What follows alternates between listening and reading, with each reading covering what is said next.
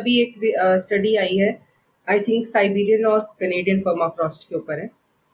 तो permafrost is like frozen soil basically temperature वहाँ zero degree रहता है एटलीस्ट फॉर टू ईयर्स अब आपने वो उस पर्माफ्रॉस्ट सॉइल फ्रोजन सॉइल को पिघलाना शुरू किया है तो वहाँ पे ऐसे बैक्टीरिया और वायरसेस एक्टिवेट हो गए हैं।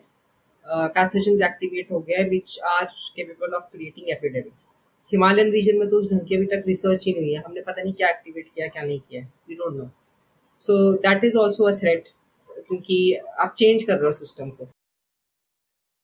हेलो एवरीवन वेलकम टू मतलब पॉडकास्ट और रिसेंटली uh, हमने बहुत कुछ देखा पूरे नॉर्थ इंडिया में।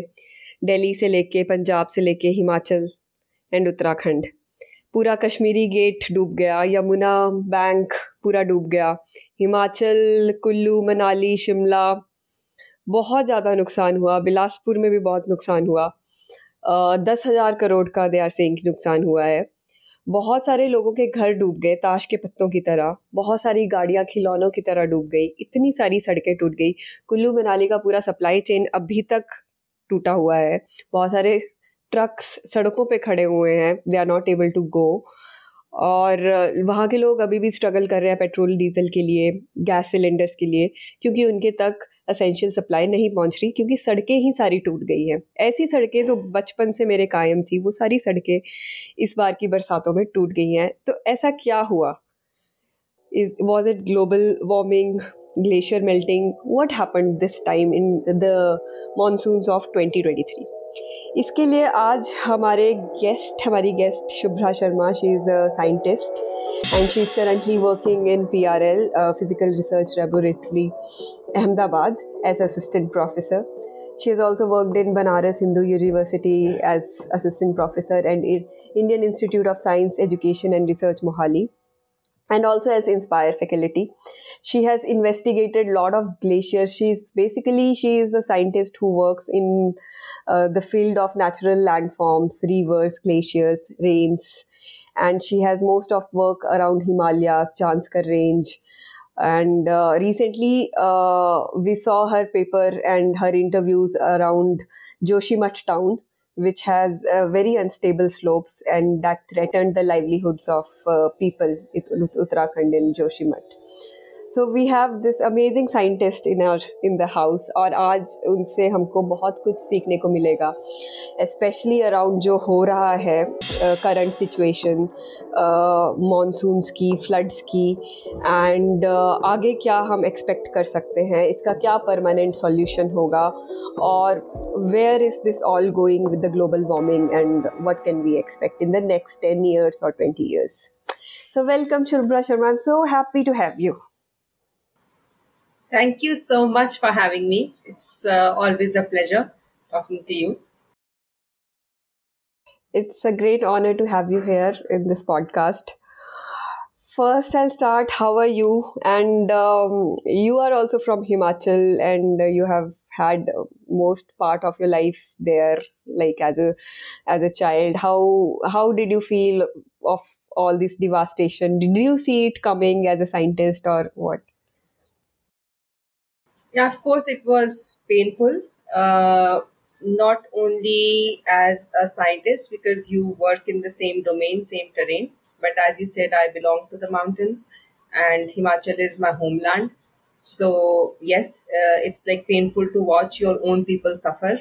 Um, that is there, and if you say if I saw it coming, uh, like scientific community who understands these natural systems or works in climate change science, we know that this is coming. This is predicted uh, by various studies, both uh, uh, by the records or you can say kind of experimental data, and also by the model predictions. Uh, we talk about IPCC uh, reports, previous one and even this one.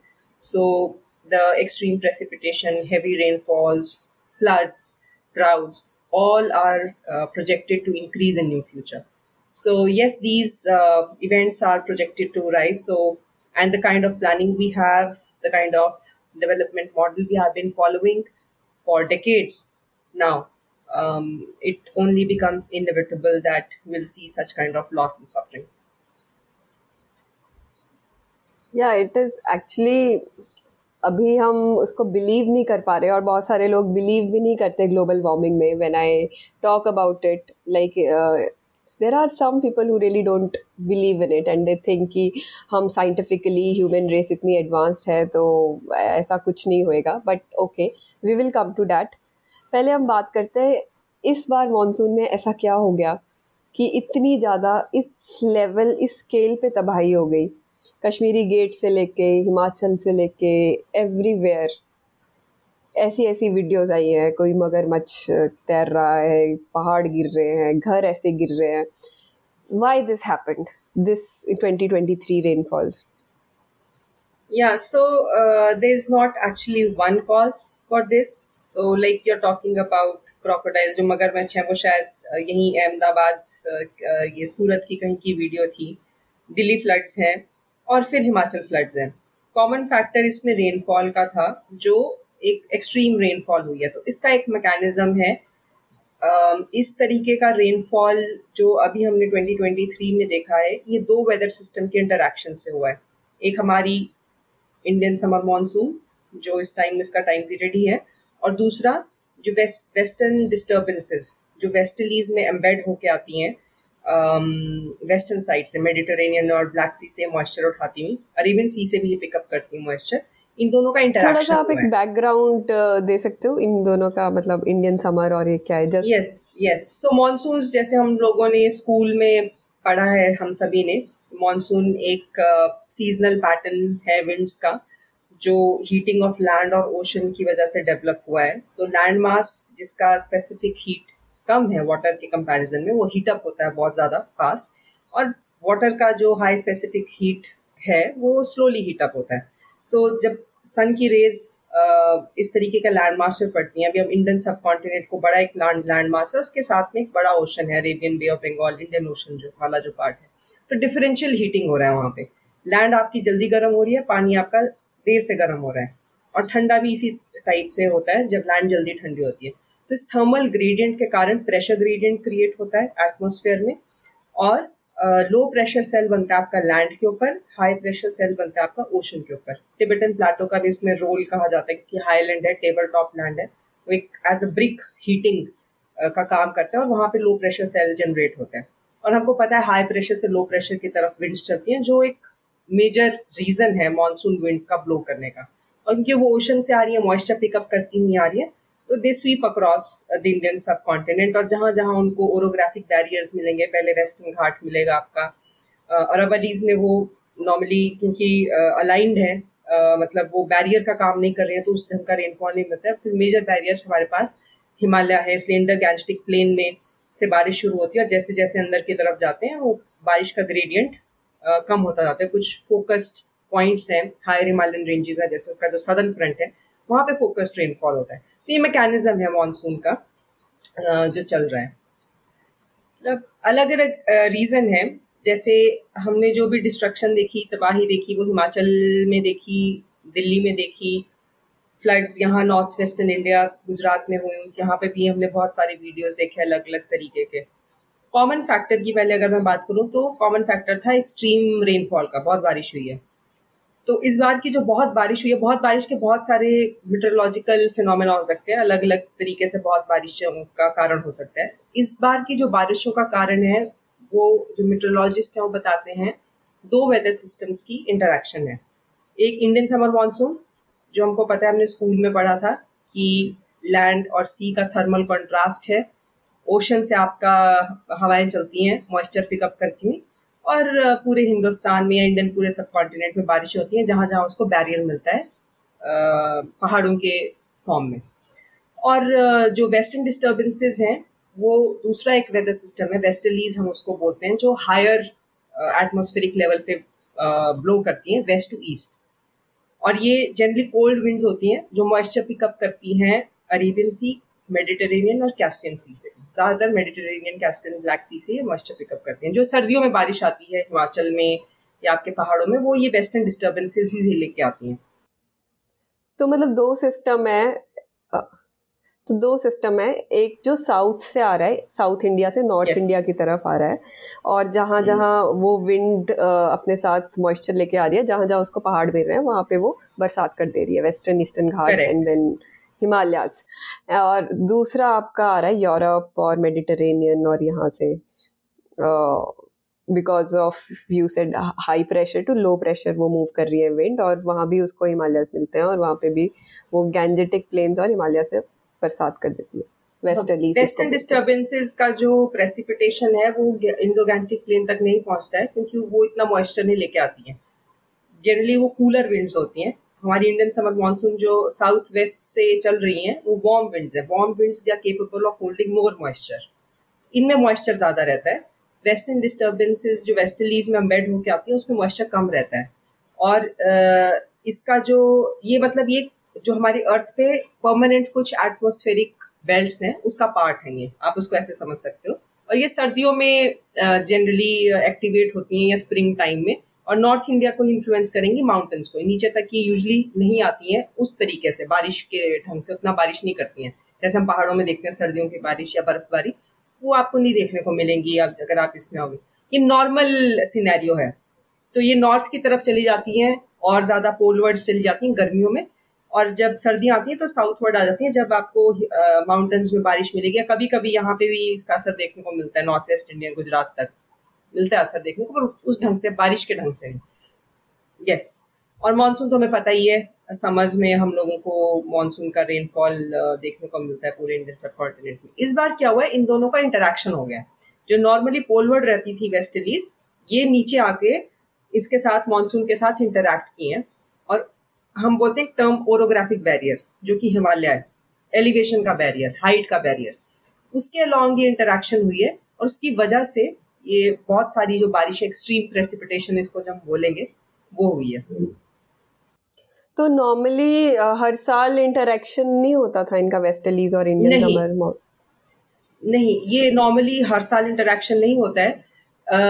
Normal uh, scenario ये है कि waste अपना जो westerlies हैं या western disturbances हैं वो सर्दियों के महीने में डोमिनेट करेंगी। लार्जली वेस्टर्न हिमालयन का जो रीजन है जिसमें जे एंड के आ गया लद्दाख आ गया हिमाचल है इवन उत्तराखंड है और नेपाल और भूटान तक जाएगा ज़्यादा से ज़्यादा। तो इन्फ्लुएंस कम होता जाएगा जैसे जैसे ईस्ट बढ़ जाएगी। ये सर्दियों में या स्प्रिंग टाइम में इसका इन्फ्लुएंस मिलता है हमको।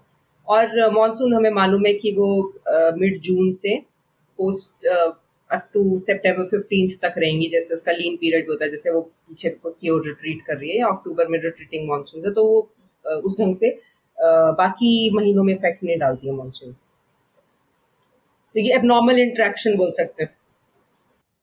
Yes, तो इसके बहुत सारे या आप बोल सकते हो इसको। इसके जो एक मेजर रीजन है इस पे ऑन गोइंग है एक्चुअल में रिसर्च लेकिन इसका बहुत बड़ा कारण है कि जो थर्मल ग्रेडियंट है हमारे प्लानट आपको मा- मालूम है कि सोलर की एनर्जी से वो हीट होता है।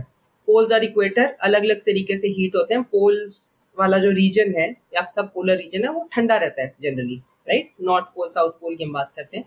इक्वेटर और सब इक्वेटोरियल रीजन जो आपका, वो वार्मर रहता है। थर्मल ग्रेडियंट ठंडे और गर्म का ग्रेडियंट है। इस ग्रेडियंट की वजह से बहुत सारी जो हमारी ये परमानेंट प्रेशर बेल्ट्स हैं एटमॉस्फेरिक रिवर्स जिनको हम बोलते हैं, वो चलती हैं। अब जब आप इस ग्रेडियंट को डिस्टर्ब करोगे, जो आज के दौर में हो रहा है क्लाइमेट चेंज की वजह से, या हमने टेम्परेचर बढ़ा दिया है ग्लोबल वार्मिंग की तरफ़ हम चलेंगे लास्ट टू हंड्रेड ईयर्स में रेट ऑफ़ वार्मिंग जो है, वो इंक्रीज हुआ है। तो जो ये थर्मल ग्रेडियंट है, वो डिस्टर्ब हो गया जब ये थर्मल ग्रेडियंट कम होगा कॉन्ट्रास्ट कम होगा तो जो आपकी वेस्टलीज है, वो ऐसे सीधी स्ट्रीम की तरह फ्लो करती हैं, अगर थर्मल ग्रेडियंट स्ट्रांग है। और जो कोल्ड एयर है आपकी, वो नॉर्थ की तरफ़ रखेंगे, क्योंकि सीधी है, ताकतवर है, ये बॉर्डर लाइन मान लो आपको, उसको बॉर्डर है, ये बॉर्डर बहुत ज़्यादा शक्तिशाली है, ताकतवर है, जब थर्मल ग्रेडियंट स्ट्रांग है। जब आप इस थर्मल ग्रेडियंट को वीक करोगे तो ये ऐसे ऐसे लहराना शुरू कर देती हैं। अब ये जब ये ऐसे लहराएँगी तो एक पॉकेट बन गया कोल्ड एयर को आने का नीचे को। और यहाँ पे आपकी मानसून का उसका तो डोमेन ही वो है उसका तो इलाका ही वो है वो उसके साथ इंटरेक्ट करेंगे ऐसे तो मतलब कि इस बार जो थर्मल ग्रेडियंट है वो कम हुआ है? हाँ। ज़्यादा हुआ है? कम हुआ है। कम थर्मल ग्रेडियंट जो ये हुआ। ऑनगोइंग प्रोसेस है क्योंकि हमने टेम्परेचर चेंज तो हम देख ही रहे हैं ना लास्ट 200 इयर्स में एक्सेलरेटेड टेम्परेचर चेंज है एंड uh, हम इसको रोक नहीं पा रहे हैं। 1.5 डिग्री सेंटीग्रेड तो हमने वार्मर कर ही दिया है overall average temperature of globe तो जो थर्मल ग्रेडियंट है पोल्स उतने ठंडे नहीं रहे हैं आपके तो कंट्रास्ट कम हो गया है। अगर टेम्परेचर डिफरेंस हाइपो हाँ हाइपोथेटिकली अगर हम बोलें तो अगर पहले कंट्रास्ट 20 डिग्री का था तो वो 18 डिग्री हो गया डिफरेंस तो वो उस इतने कम डिग्री टेम्परे मतलब डिफरेंस से भी कंट्रास्ट आपका कम कर रहे हैं आप आप डिस्टर्ब कर रहे हैं बेसिकली जो मैकेनिज्म है वो फीडबैक करता है दूसरे सिस्टम को अफेक्ट कर रहा है। यहाँ दूसरा सिस्टम हमारा ये एटमोस्फेरिक प्रेशर बेल्ट हैं या जो विंड सिस्टम है वो है।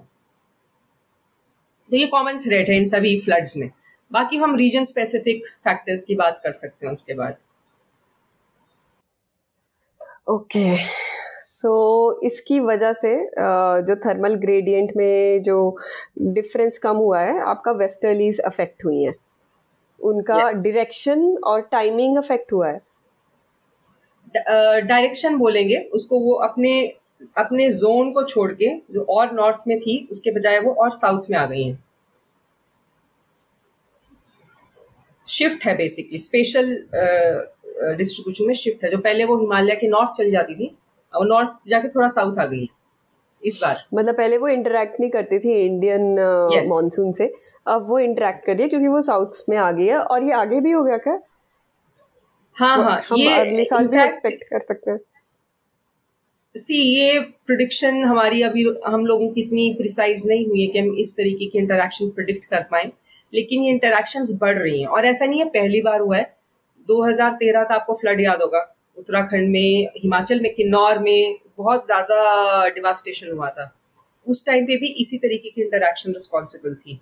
और मैं क्योंकि लॉन्ग टर्म डेटा पे लैंडफॉर्म्स पे काम करती हूँ तो हमने सतलुज रिवर में मेगा फ्लड्स डॉक्यूमेंट किए हैं, जिनको हमने डेट किया है। पिछले चौदह हज़ार साल के फ्लड्स हैं वो। तो उन चौदह हज़ार साल के फ्लड्स जो हैं, वो भी इसी टाइप की इंटरेक्शंस में आए हैं। अब सवाल ये होता है कि ये इंटरेक्शंस बढ़ेंगी फ्यूचर में? तो ये जो पिछले चौदह हज़ार साल का आपका सतलुज के फ्लड्स का डेटा है, उसमें क्या बताया? लाइक लास्ट हंड्रेड ईयर्स में जब जब से ये ग्लोबल वार्मिंग हो रहा है, कुछ चेंज है? एब्रप्ट चेंज है या ज़्यादा चेंज है? लास्ट हंड्रेड ईयर्स में कुछ एबनॉर्मेलिटी दिख रही है आपको उस डेटा में? जो मेरा डेटा है, मेरा डेटा लास्ट हंड्रेड ईयर्स का नहीं है। मतलब उसका अगर मैं प्रिसाइज डोमेन बात करूँ तो 2000 साल से 14000 साल तक कर जाता है।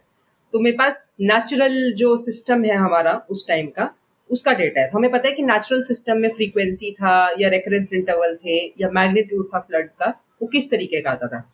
जो रिसेंट डेटा है वो दूसरी स्टडीज़ का है। जो लास्ट हंड्रेड ईयर्स या टू हंड्रेड ईयर्स का है, उस पर बहुत सारी स्टडीज़ हुई हैं मॉडलिंग स्टडीज़ हुई हैं, या अब तो हम जो ऑब्जर्वेशन लेते हैं इंस्ट्रूमेंटल ऑब्जर्वेशन हैं, पूरे ग्लोब पे लगी हुई हैं। जैसे कंटिन्यूस डेटा हम मॉनिटर कर रहे हैं, चाहे वो कार्बन डाइऑक्साइड का हो या टेम्परेचर का हो। तो वहाँ पे वो क्लियर ट्रेंड दिखता है हमको कि वार्मिंग हो रही है और जो ये एक्सट्रीम इवेंट्स हैं, जो रिकॉर्डेड हैं, क्योंकि पिछले पचास साल की हिस्ट्री के तो हमारे पास रिकॉर्डेड तो उसमें भी हमें क्लियर एक राइज दिखता है कि इस तरीके के जो फ्लड्स हैं या फिर बारिशें हो रही हैं एक्सट्रीम प्रेसिपिटेशन हो रही है, इसमें राइज है। ओके सो अगले साल क्या एक्सपेक्ट कर सकते हैं हिमालयाज में Indo Gangetic Indo Gangetic plains में? क्या व्हाट आर द प्रिडिक्शंस ये तो बहुत डिफ़िकल्ट है प्रोडिक्ट करना। जैसे हमारी जो इंडियन मेट्रोलॉजिकल डिपार्टमेंट है, वो मानसून की प्रोडिक्शन करता है in sense of normal monsoon abnormal monsoon average से कितना रेनफॉल ज़्यादा होगा, कम होगा। लेकिन अभी क्योंकि हमारे मॉडल्स इतने क्या कहें उसे प्रिसाइज नहीं हुए कि हम अभी ये बता दें कि नेक्स्ट ईयर जो है लॉन्ग टर्म फोरकास्टिंग हम उसको बोलते हैं। नेक्स्ट ईयर या उससे नेक्स्ट ईयर यहाँ पे फ्लड्स आएँगे। We can not predict that short term forecasting करते हैं, जैसे हमें वार्निंग्स आपने सुना ही होगा, जिन आई एम डी वार्निंग्स देता है कि अगले चौबीस घंटे में होगा रेड अलर्ट है, या अगले दो दिन में बारिश है।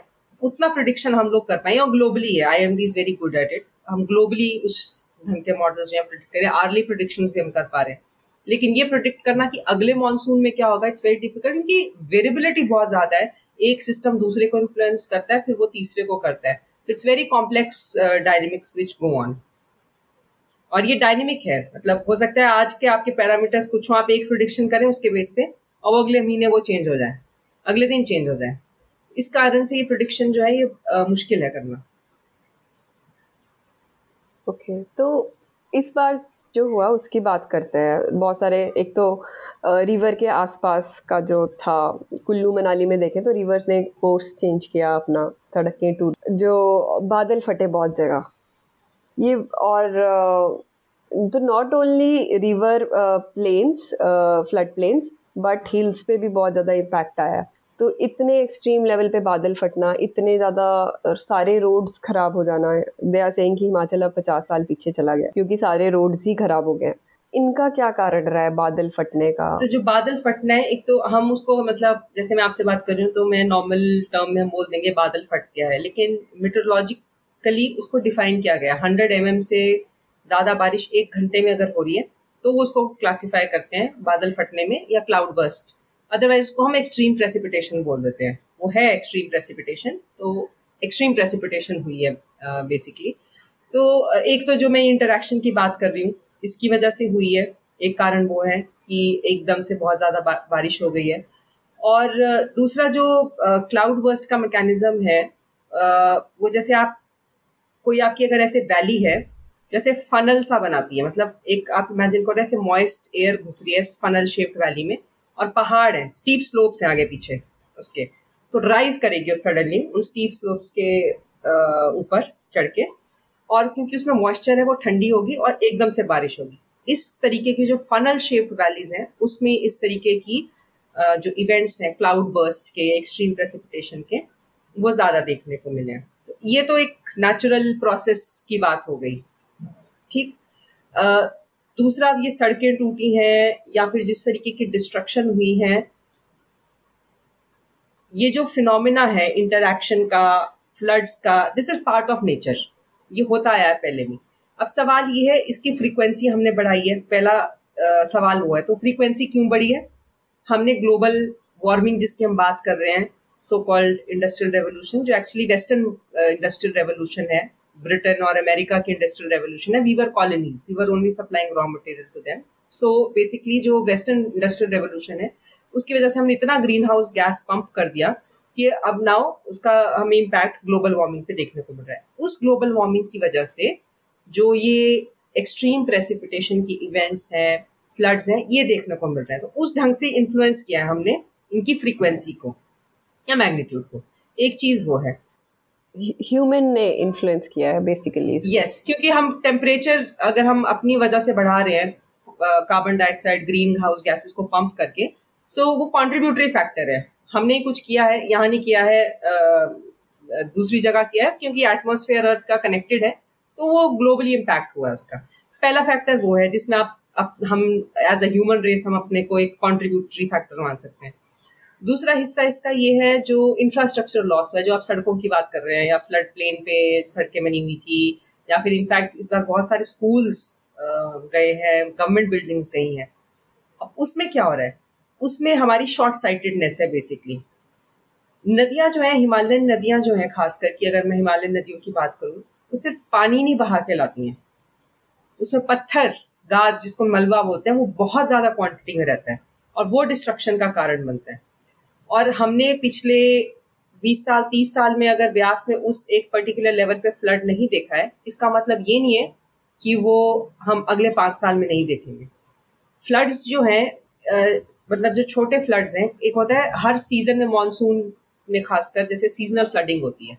बारिश ज़्यादा होगी नदियों में पानी ज़्यादा आएगा तो जो नॉर्मल फ्लो है नदी का, वो थोड़ा ऊपर चढ़ेगा, उसको हम बोलते हैं एनुअल फ्लडिंग फिर कुछ फ्लड्स आते हैं जो छोटे फ्लड्स होते हैं, जो पाँच साल में ज़्यादा बारिश हो गई या कुछ ऊपर हो सकता है glacial lake outburst floods भी होते हैं उस ढंग के फ्लड्स हैं।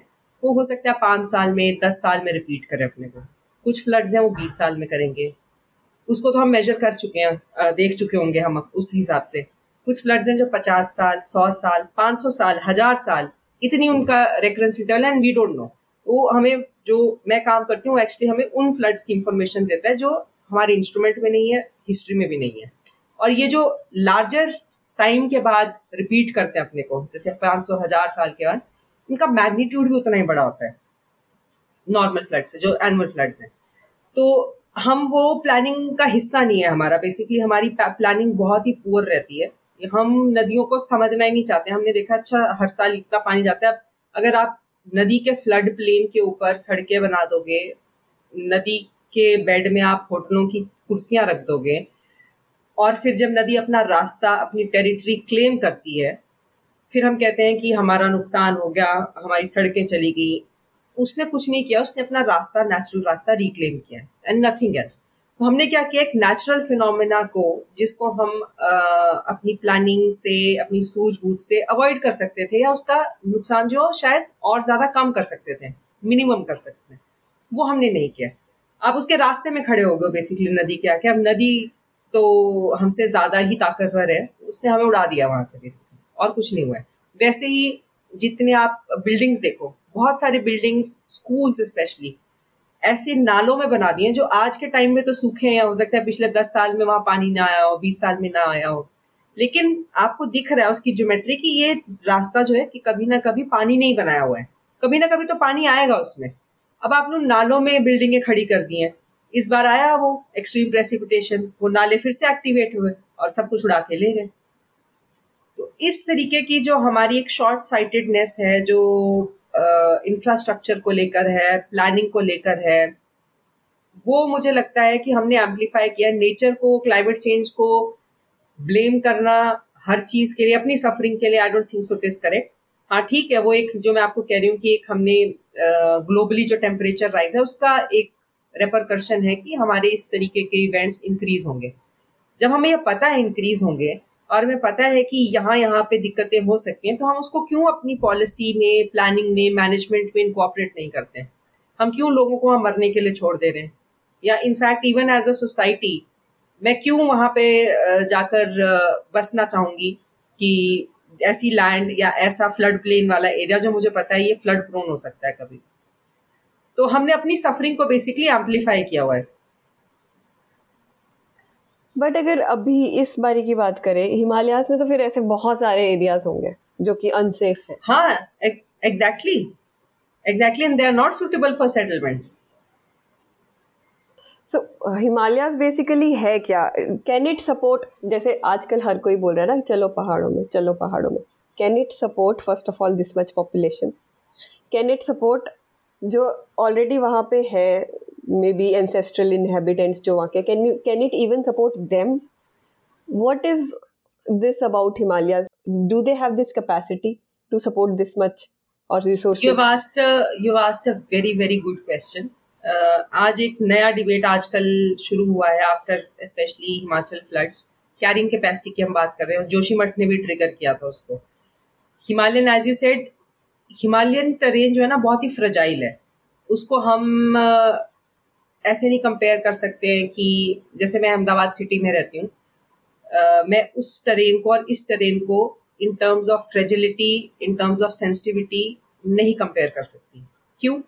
एक तो हमें पता है हिमालय वाला जो रीजन है, पूरी बेल्ट टेक्टोनिकली एक्टिव है, हम जिसको बोलते हैं। प्लेट टेक्टोनिक्स की बात करते हैं हम। आई थिंक आजकल तो स्कूल्स में पढ़ाई जाती है कि इंडियन प्लेट जो ऐसे सबडक्ट हो रही है। आपकी यूरेशियन प्लेट के जो चाइना वाला हिस्सा है, तिब्बत वाला हिस्सा, उसके नीचे हमारी इंडियन सब कॉन्टिनेंट की प्लेट ऐसे जा रही है। और because of this pressure Himalayas they are rising बहुत ही यंग माउंटेन्स हैं दे आर स्टिल ग्रोइंग और इस इंटरेक्शन की वजह से यहाँ की टरेन जो है बहुत ही फ्रजाइल है। फ्रैक्चर्स हैं यहाँ पे फोल्ड्स हैं यहाँ पे जो आप यहाँ की रॉक्स देखोगे, ऐसे बिल्कुल टूटी हुई क्रम्पल्ड मिलेंगी आपको। It's a very fragile terrain बहुत ही नाजुक है। उसके ऊपर से ये ऑनस्लॉट किसका सहती है? इंडियन समर मानसून का हर सीज़न हायर हिमालयन रेंज जो है अगर हिमाचल की मैं बात करूँ जो किन्नौर से नीचे वाला एरिया है आपका वो सारा सदर्न फ्रंट में आता है। उसके नीचे बहुत ज़्यादा बारिश होती है। उसका एक ग्रेडियंट है नेचुरल ग्रेडियंट फोकस्ड पॉइंट्स हैं कुछ रेनफॉल के। कुछ कुछ पॉकेट्स हैं जो बहुत ज़्यादा सेंसिटिव है। शिमला मंडी बेसिकली शिमला मंडी रामपुर ये यस ये सारे फोकस्ड पॉइंट हैं। तो ये ये वाले जोन जो है और ज़्यादा फ्रजाइल है। उसके ऊपर से अभी भी भूकंप का खतरा तो बना ही हुआ है। तो भूकंप एक है जो हम परसीव करते हैं, जिसमें लॉस होता है चीज़ों का या फिर आप चीज़ों को हिलते हुए देखते हो। एक होती है माइक्रोसिज्मिसिटी वो हम लोग महसूस नहीं कर पाते हैं। लेकिन अब बहुत अच्छी डॉक्यूमेंटेशन हो रही है। जी एन एक इंस्टीट्यूट है, आपके हैदराबाद में ही है। वो उसने जीपीएस लगाए हुए हैं जगह जगह हिमालय पे। वो माइक्रोसिस्मिसिटी मेजर करते हैं। चार, तीन, दो रिक्टर स्केल की इंटेंसिटी पे। तो महसूस नहीं होते हैं, लेकिन वो है, झटके हैं उस ट्रेन में आ रहे। जो इन इन जो रॉक्स हैं या चट्टाने को और कमज़ोर करते हैं। झटका है हिमालय में कंटिन्यूसली झटके चले। तो ये नेचुरली फ्रेजाइल है हमारा हिमालय। ये फ्रेजिलिटी है इसकी, इसका क्लाइमेट जो है, इसके डायनेमिक्स जो है स्टीप स्लोप्स हैं ग्लेशियर्स हैं रिवर्स बहुत ज़्यादा यंग हैं। स्लोप ज़्यादा है तो एनर्जी उनमें ज़्यादा है तो ये सारे नेचुरल फैक्टर्स हैं जो उसको बहुत ज़्यादा फ्रजाइल बनाते हैं। अब आप इतनी डायनेमिक टेरेन के साथ आप इंटरेक्ट करोगे you have to be careful very careful और अगर मैं उसमें भी वनरेबल जोन की बात करूँ, हिमालय तो है ही वनरेबल अपने ढंग से, उसमें भी अगर मैं और वनरेबल जोन की बात करूँ तो जो आपकी हायर हिमालयन की बेल्ट है, जिसमें कभी पास्ट में ग्लेशियर्स एक्सपैंड होकर नीचे आए थे। हायर हिमालयन बेल्ट कौन सा रीजन हो गया? हायर हिमालयन यही हमारा जो आपका आप समझ लें मंडी से ऊपर का एरिया जो है ये सारा हायर मंडी आपकी lesser Himalaya lesser Himalaya range में है। उसके ऊपर आपका हायर हिमालयन बेल्ट शुरू हो जाती है। कुल्लू चंबा लाहौल किन्नौर। चंबा यस यस तो टिल किन्नौर फिर किन्नौर के उधर हम टीथन हिमालय में चले जाते हैं। स्पीति आप एकदम लैंडस्केप को खुला हुआ देखेंगे। बिल्कुल ऐसे लगता है कि तिब्बत में पहुँच गए जैसे। बिल्कुल खुला हुआ लैंडस्केप है। तो टीथन हिमालय का पार्ट है वो। वो वाले जो बेल्ट है, उससे नीचे मतलब ये हायर हिमालयन रेंज यहाँ पे पास्ट में ग्लेशियर्स थे। और ग्लेशियर क्या है बहुत ही ज़बरदस्त इरोजन एजेंट है। मतलब बुलडोजर की तरह काम करता है, कुरेदता हुआ चलेगा पहाड़ों का खूब सारा मलबा सेडिमेंट बोल्डर्स जनरेट करता है। अब जब वो एक्सपैंड करेगा तो नेचुरली मलबा भी अपने साथ धकेलेगा। और इन ग्लेशियर्स जब एक्सपैंड किए थे, इसने मलबा जाके डंप कर दिया है नीचे की ओर, जिसको हम पेरी ग्लेशियल पैराग्लेशियल जोन्स बोलते हैं। और सीड कर गए हैं, जैसे मॉडर्न टाइम में जहाँ हम उनकी बाउंड्री देखते हैं। अब ये मलबा वहाँ बैठा हुआ है। अब इसमें आप ट्रिगर डालो पानी का तो मलबा नीचे की ओर बहेगा, या नदियाँ उसको नीचे लाती हैं। और ये मलबा बहुत ज़्यादा तबाही का कारण बनता है, जो आपने ब्यास में देखा। ब्यास में बहुत सारा जो डेवस्टेशन हुई है, वो इस सेडिमेंट की वजह से हुई है, मलबे की वजह से हुई है। नदी में पानी से ज़्यादा सेडिमेंट की क्वांटिटी थी। तो शिफ्टिंग जो हुई है रिवर की, उसने अपना जहाँ पे आपकी पार्वती और ब्यास मिल रही थी, उसका भी शिफ्ट कर दिया उसने अपना पॉइंट वो बिकॉज़ ऑफ़ द सेडिमेंट हुआ है. जहाँ जहाँ पे ऐसी ऐसी नदियाँ हैं जो जहाँ जहाँ पे मलबा आता है, दो ज़्यादा वनरेबल रीजन और वो फ्लड प्लेन आपको पहले भी दिखता था ब्यास का, कि रिवर जो है इस तरीके के लूज सेडिमेंट्स कभी यहाँ शिफ्ट किया, इसने कोर्स को ही वहाँ किया. अब it is not advisable to occupy those portions of the river जहाँ पे आज तो नदी नहीं है, लेकिन आपको दिख रहा है वो नदी का ही सेडिमेंट है। कभी आई होगी सौ साल पहले, दो सौ साल पहले? क्या पता वो अगला सौ साल नेक्स्ट ईयर हो, या उसके अगले साल हो? तो व्हाट आई अंडरस्टैंड कि हायर हिमालयाज जो कुल्लू, चंबा वाला रीजन है वहाँ पे किसी टाइम पे ग्लेशियर्स थे। That was all glacier and then lesser Himalayas जो मंडी शिमला वाला एरिया है बिलासपुर वो इवन हायर हिमालयाज में some part of Kangra will also come right yes तो जो वो ग्लेशियर्स का जो सारा मलबा लेसर हिमालयाज में है मंडी लेसर हिमालय में नहीं हायर हिमालय में ही है. हायर हिमालयस में ही है. वो नदियाँ ट्रांसपोर्ट करती हैं उसको नीचे की ओर. और वो अनस्टेबल एरिया है सारा क्योंकि वो सारा मलबे वाला डंप्ड एरिया हाँ हाँ ग्लेशियर हाँ, डंप्ड और कितने yes. साल पहले वहाँ पे ग्लेशियर्स हिमाचल में उस ढंग से उतनी रिसर्च नहीं हुई है इस पे डिपॉजिट्स के ऊपर लेकिन अगर मैं नॉर्थ वेस्टर्न रीजन की बात करूँ सराउंडिंग एरियाज़ की इसमें तो जो हमें ओल्डेस्ट एविडेंस मिला है बार बार वो लास्ट ट्वेंटी थाउज़ेंड ईयर्स में मिला है। So last twenty thousand years और उसमें फेजेज हैं फिर। लास्ट ट्वेंटी थाउज़ेंड ईयर का सबसे बड़ा फ़ेज़ है उसके बाद मार्जिनल फेजेज हैं लगभग तीन या चार फेजेज और हैं जब ग्लेशियर एक्सपेंशन हुआ था। एक्सपेंशन हुआ है उसके बाद डीग्लेसिएशन हुई है मलबा थोड़ा सा और आगे पुश हुआ है। ये आइस एज की बात तो नहीं है? नहीं आइस एज तो बहुत रिसेंट फिनोमेना हम बोलते हैं उसको। एटीन हंड्रेड फिफ्टी के आसपास वो ख़त्म हुई थी एंड सिक्सटीन हंड्रेड के आसपास शुरू हुई थी। So it's a very recent phenomena चार सौ पाँच सौ साल पहले। और उस ढंग से एक्सपेंशन उतना बड़ा एक्सपेंशन नहीं था ग्लेशियर्स का उसमें लेकिन ये जो ट्वेंटी थाउज़ेंड ईयर्स के आसपास एक्सपेंशन हुआ है, इसको हम लास्ट ग्लेशियल मैक्सिम बोलते हैं मैक्सिमा भी बोलते हैं, इसमें बहुत जो ग्लेशियर्स हैं, वो पंद्रह पंद्रह, बीस बीस किलोमीटर तक एक्सपैंड किए हैं लिटरली वो एविडेंस लद्दाख वगैरह रीजन में हमें बहुत क्लियरली मिलती है, क्योंकि वहाँ पे टरेन इतनी एक्टिव नहीं है प्रोसेसेस जैसी आपको शायद हिमाचल या उत्तराखंड में मिलेंगी। बारिश की वजह से सरफेस पे पानी चलता है तो वो इरोड हो जाते हैं एविडेंस लेकिन ये एविडेंस झांसकर लद्दाख कराकोरम इन रीजन्स में बहुत अच्छे से प्रिजर्व है। हमारी डिस्कशन से मुझे ये समझ आ रहा है कि Himalayan region can not support population जिस हिसाब से like will want to migrate there and जो गवर्नमेंट लॉज हैं they are also apt because they are not allowing the non Himalayan people to migrate actually जहाँ तक laws की बात करें तो लॉज आई डोंट नो वो एग्जिस्ट तो करते हैं पर इम्प्लीमेंट नहीं होते। या so this is one part of it कि इस ढंग टरेन की वनरेबिलिटी है। अब पॉपुलेशन सपोर्ट की अगर हम बात करें हिमालय में सेम मॉडल नहीं चल सकता है जो आप मेट्रो सिटी में चला रहे हो। आप प्लेन्स में चला रहे हो। प्लेन्स में चला रहे हो फॉर दैट मैटर कि आप आठ आठ मंजिल के बड़े आरसीसी के स्ट्रक्चर खड़े कर दो। नीचे आपकी ज़मीन जो है और मोस्ट ऑफ़ ये जो विलेजेस हैं टाउन्स हैं ये लैंडस्लाइड डेबरी पे भी बसे हुए हैं। पुरानी लैंडस्लाइड है, वो स्टेबलाइज हो जाती है अपना एक प्रोसेस है नेचर का over the period of time लेकिन उसकी कुछ कैपेसिटी है, वो ऐसे सॉलिड बेड रॉक नहीं है। अब उस पर आप आठ आठ मंजिला होटल चढ़ा दोगे, एक के बाद दूसरा, दूसरे के बाद तीसरा अनरेगुलेटेड टूरिस्ट फ्लक्स है आपका। किस हिसाब से गाड़ियाँ जा रही हैं उस ट्रेन में? वहाँ पे पानी की क्या सुविधा है? क्या वो पानी के आपके सोर्सेज एकदम पाँच पाँच लाख लोगों को एंटरटेन कर पाएँगे उस छोटे से शहर में। होटल तो आपने खड़े कर दिए रिवर बेड पे खड़े किए चाहे नालों पे खड़े किए। तो is it a nice model of development और is it sustainable development I don't think so कि nature will have its own made ways to mend it जैसे जोशी मठ का एग्ज़ाम्पल है। वहाँ पे जो कमिटीज की रिपोर्ट्स थी, अभी से नहीं, पिछले पचास सालों से वो ज़मीन जो है वो क्रीप हो रही है। बेसिकली ओल्ड लैंडस्लाइड डेबरी पे और ऐसे हिमाचल में बहुत सारे टाउन्स हैं, जो ओल्ड लैंडस्लाइड डेबरी पे वो अनस्टेबल है। क्रीप कर है, हल्के हल्के मूव कर है। तो उस पर जो इंफ्रास्ट्रक्चर आप खड़ा करोगे, एक तो वो बड़ा नहीं हो सकता। हमारे जो पुराने घर होते थे, कुल्लू मंडी में आप देखो, वो धज्जी की दीवारें हैं, या फिर काठ कुन्नी के स्ट्रक्चर्स हैं। वो एप्ट है। अर्थक्विक के हिसाब से भी जिस तरीके का उनका लोकल मटेरियल यूज़ करते हैं, और एक ट्रेडिशनल विजडम भी थी लोगों में।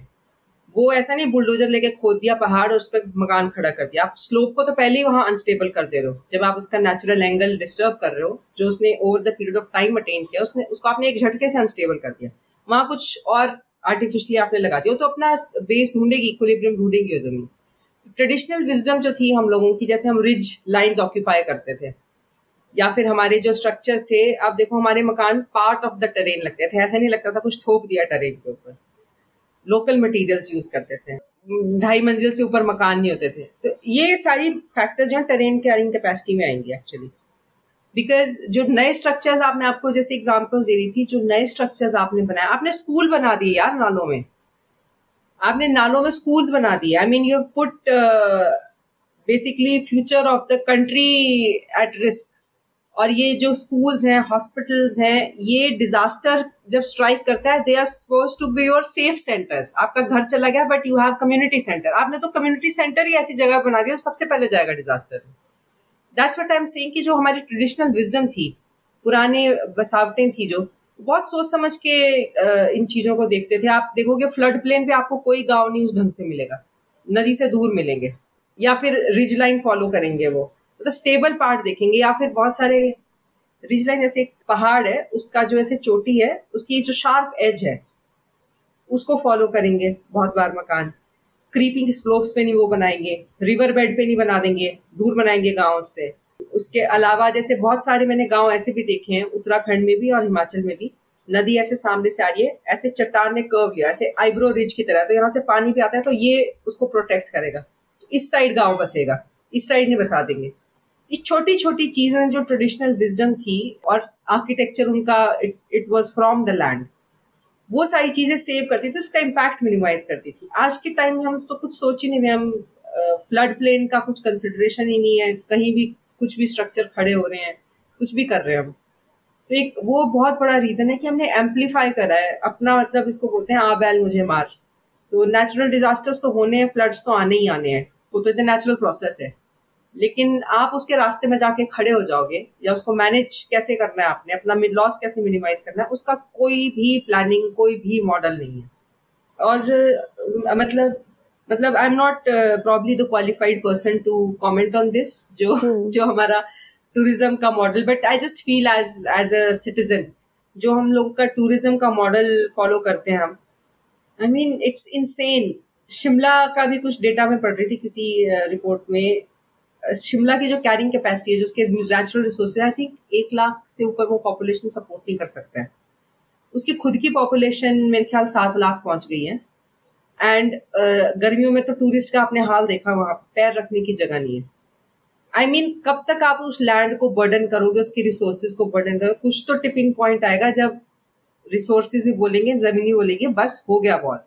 It will give way and that is what we are seeing actually हमने इतना हम अंधाधुंध बिना सोचे समझे हम कंस्ट्रक्शन करते गए हैं या फिर बसावट करते गए हैं सबको एक ही टाउन में आके बसना है सबको आरसीसी के पाँच मंजिल के घर ही बनाने हैं सबको बड़ी गाड़ी रखनी है all those things I mean it's not मतलब जब इस ढंग की हम बातें करते हैं ना तो हमको बहुत बार लोग बोलते हैं कि तुम चाहते हो कि लोग डेवलपमेंट ना करें। हम्म, जो डेवलपमेंट और ग्रोथ की जो बात कर रहे हैं जैसे जो बोलते हैं ना डेवलपमेंट डेवलपमेंट मैंने एक चीज़ बड़ी अच्छी कहीं सुनी थी।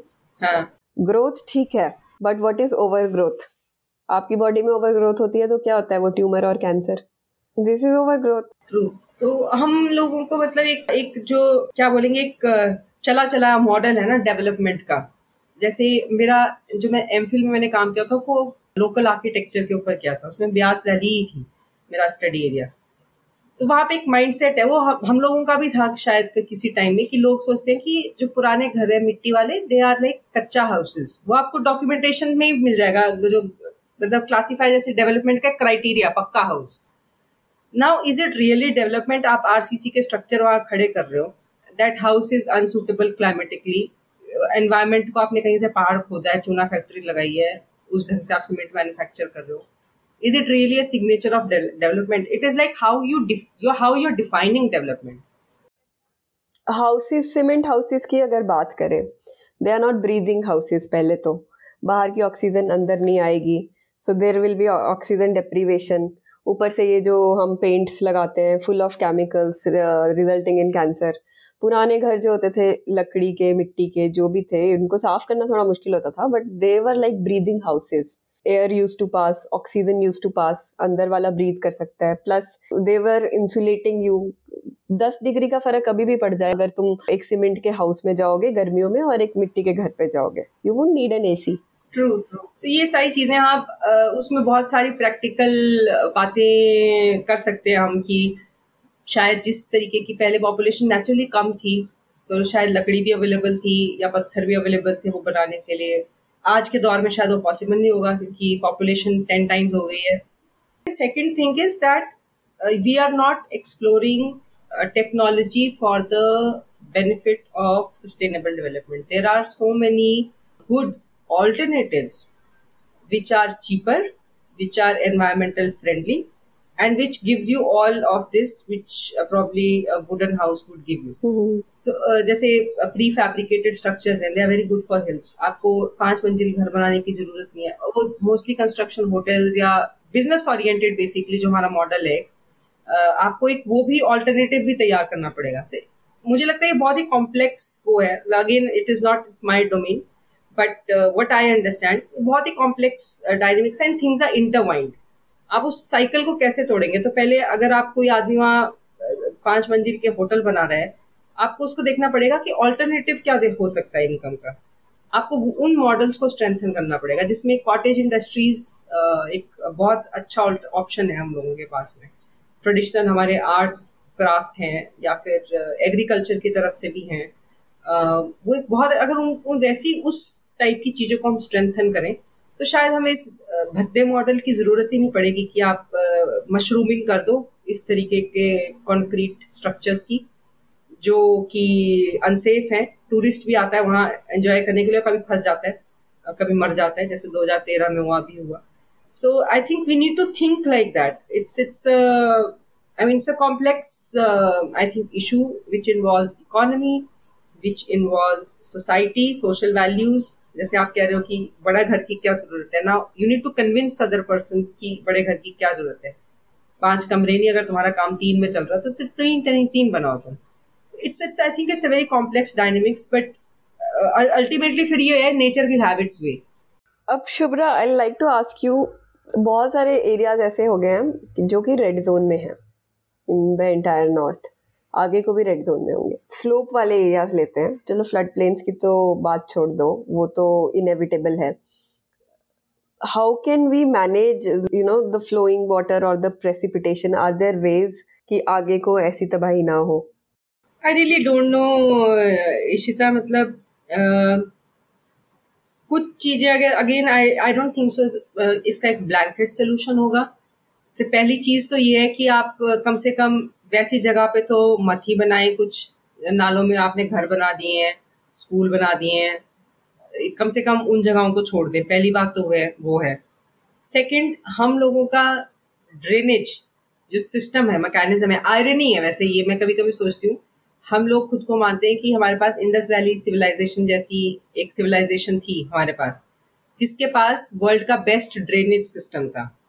और आज हम वैसे सोसाइटी में रह रहे हैं जहाँ का ड्रेनेज सिस्टम चाहे आप दिल्ली को उठा लें, अहमदाबाद को उठा लें, या हिमाचल के किसी छोटे टाउन को उठा लें, कोई प्लानिंग नहीं है। दर इज़ नथिंग कहाँ पे वो पानी जाता है, कहाँ पे वेस्ट वाटर जाएगा, कैसे उसकी निकासी होगी virtually we have no plan कहाँ पे वो आपने पाइपलाइंस बिछाई है वाटर की, कहाँ से लीकेज है, कहाँ से वो स्लोप्स में रिस रहा है।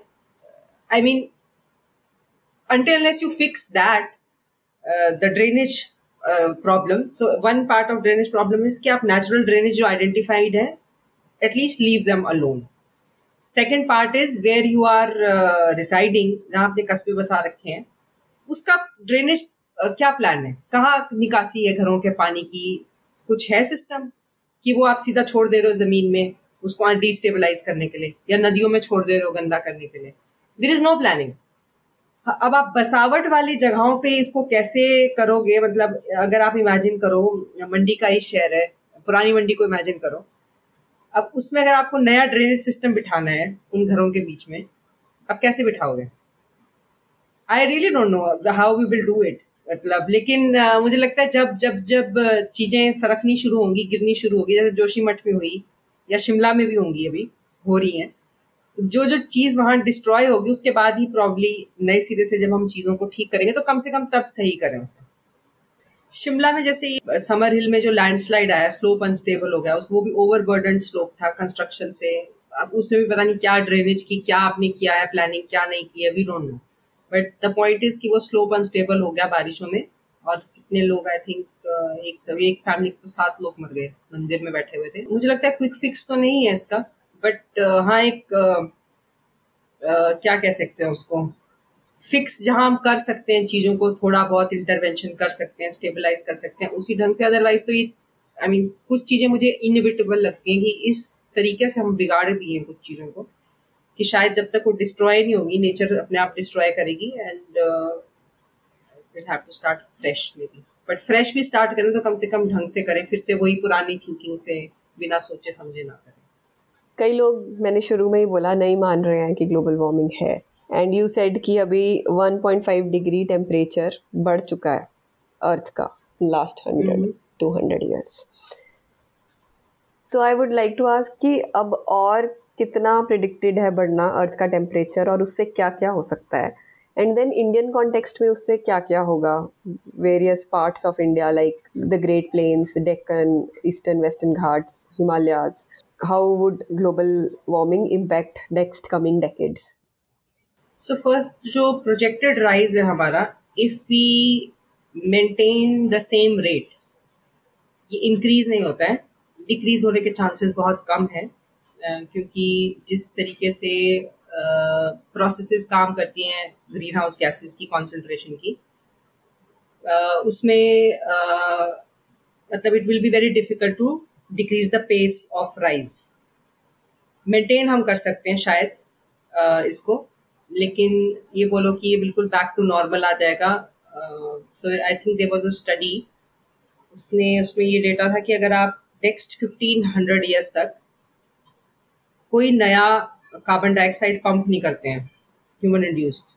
एटमोसफेयर में तो पंद्रह सौ साल लगेंगे अर्थ को वापस आने में अर्थ के एटमोसफेयर को नेक्स्ट फिफ्टीन हंड्रेड ईयर्स तक अगर हम गाड़ियाँ यूज़ करना फैक्ट्रीज यूज़ करना छोड़ दे, वापस पुराने वेस में आ जाए तो वो नॉर्मलाइज हो सकता है, जो कि पॉसिबल नहीं है।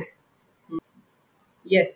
Back to हाँ जो कि पॉसिबल है। It's a model based study so that's why I am saying कि that's how bad things are और ये 1.5 डिग्री जो मैं आपको बोल रही हूँ ना, ये एवरेज ग्लोबल कॉन्टेक्स्ट में है। अगर मैं माउंटेन एरियाज़ की बात करूँ, खासकर हिमालय जैसे कि, यहाँ पे चार से पाँच डिग्री राइज हो चुका है, उसको हम एलिवेशन डिपेंडेंट वार्मिंग बोलते हैं। So impact is yes impact is magnitude higher तो एक चीज़ तो वो है, और अगर हम इसी रेट से बढ़ते गए तो next I think five years ten years में it's projected that will cross two degree का threshold I am forgetting the exact number of years but two degree is very important that is called the tipping point by the scientist tipping point इसलिए क्योंकि हम बहुत सारा जो damage है वो irreversible कर देंगे। एक एग्ज़ाम्पल हमने देखा है कि टेम्परेचर कैसे दो वेदर सिस्टम्स को इंटरैक्ट करवा रहा है। टेम्परेचर दो डिग्री इंक्रीज होता है। Yes yes so it is resultant of this rising temperature और अगर हम दो डिग्री पे पहुँच जाते हैं that is the tipping point हम बहुत सारे इकोसिस्टम्स बायोम्स ये जो आपके नेचुरल इंटरेक्शन वेदर सिस्टम्स हैं, इनको इिवर्सिबली चेंज कर देंगे then it's like a loop will start एक फीडिंग मैकेनिज्म एक सिस्टम फ़ीड करेगा दूसरे को and things will go for the worse so that is what is projected higher rate और लोअर रेट भी मॉडल्स प्रोजेक्ट करते हैं. Lower rate I don't know how it be possible that's why the sticking to protocols और ये जो convention is very important to at least contain the damage. So हम अभी damage ही control कर सकते You were talking about that tipping point. Crossing the threshold maybe थोड़ा ज़्यादा जानना चाहेंगे इसके बारे में जो mm-hmm. दो डिग्री टेम्परेचर राइज का थ्रेश होल्ड अगर हमने क्रॉस कर दिया तो क्या रिवर्सिबल चेंजेस एग्जैक्टली होंगे और ह्यूमन लेवल को वो कैसे इम्पैक्ट करेंगे what is the worst thing that can happen exact तो मुझे याद नहीं है अभी लेकिन जो what I remember from that is बहुत सारी जो लेवल ऑफ़ एक्सटिंक्शन है जैसे स्पीशीज का दैट विल गो अप आपके कोरल्स हैं large part of them will be dead bleached उसके बाद जो आपकी एक्सट्रीम इवेंट्स हैं they will be on rise yes जो स्पीशीज चेंज है, जो इन्वेसिव स्पीशीज है, जैसे लोअर ऑल्टीट्यूड की हायर ऑल्टीट्यूड की गर्म हो गया, वहाँ पे इन्वेट करेंगी. So you have killed species there polar bear is facing a great threat क्योंकि आपने आइस कैप को और छोटा कर दिया, जो सी पे फ्लोट करती है आइस वो जो उनके हिस्सा है एक हैबिटेट का सील्स का, आपने वो खत्म कर दिया they will die of that habitat change से आधी स्पीशीज एक्सटिंक्ट हो जाएँगी। And once they are gone they are gone and because they we are part of food chain larger ecosystem आपने एक चीज़ वहाँ से हटाई है तो आप पूरे इकोसिस्टम को डिस्ट्रॉय करोगे। So that kind of repercussion that I am talking about bush fires हमने देखी ऑस्ट्रेलिया में, किस ढंग से हुई है? कैनेडा में देखी हैं, पहाड़ों में होती हैं। या सो वर्चुअली आप हर चीज़ को जियो कर रहे हो एक तरीके से। On which your existence depends so you are threatening basically your own existence as well but exact date I don't remember at this point जो परसेंटेजेस हैं how they calculated and model That I don't remember at this point. And this is uh, projected to happen in next five ten years. या जो two degree temperature rise है उसके साथ में ये सारी चीज़ें होंगी एंड इम्पैक्ट ऑब्वियसली हमको अभी फील हो रहा है जो राइजिंग टेम्परेचर है उसका जो आप इम्पैक्ट पूछ रहे हो इंडियन सब कॉन्टिनेंट में so like it is not different जो बाकी दुनिया के लिए प्रोजेक्टेड है rise in floods droughts forest fires sea level आपका बढ़ेगा your glaciers will be depleting so heat waves Europe heat wave जो चल रही है। हाँ यूरोप हीट वेव को छोड़ो आप या आप अहमदाबाद और यहाँ पे देखो दिल्ली में people people die out of heat wave Europe में तो खैर चल ही रही है। It is also actually related to this atmospheric जो शिफ्ट है आपका विंड पैटर्न्स में, उससे कनेक्टेड है वो। So all these things are projected to rise अभी पिछली वाली रिपोर्ट में जो आईपीसीसी का पैनल है, अभी ट्वेंटी ट्वेंटी टू या थ्री में दूसरी रिपोर्ट आई है लेटेस्ट वाली ए आर सिक्स उसमें भी ये प्रोजेक्टेड है। और फिर उसके क्या है ना, उसका आगे इम्पैक्ट है। जैसे, अगर आपने ग्लेशियर्स कम कर दिए, इंडस जैसे सिस्टम में, जो, जहाँ सिक्सटी परसेंट पानी ही मेल्ट स्नो मेल्ट का आ रहा है अब आपने उसी को जियोपटाइज कर दिया तो आपकी पानी की कमी होगी वाटर स्केसिटी कर दिया सो so, कौन कौन सी रिवर्स इम्पैक्ट होंगी जो इंडस जो ग्लेशियर्स से पानी ला रही है? लाइक नॉर्थ की काफ़ी रिवर्स होंगी ना सतलज चिनाब झेलम वगैरह। हाँ तो जैसे जो इंडस का कैचमेंट है आपका इंडस की जितनी सतलुज है उसमें ब्यास टू सर्टन एक्सटेंट है उसके बाद में जो भी इसकी जो पंच नदियाँ हैं रावी, रावी है इंडस अपने आप में है। इनका बहुत सिक्सटी परसेंट ऑफ़ जो इंडस वाटर्स है that comes from either glaciers या फिर स्नो मेल्ट जो हायर ऑल्टीट्यूड्स पे होता है।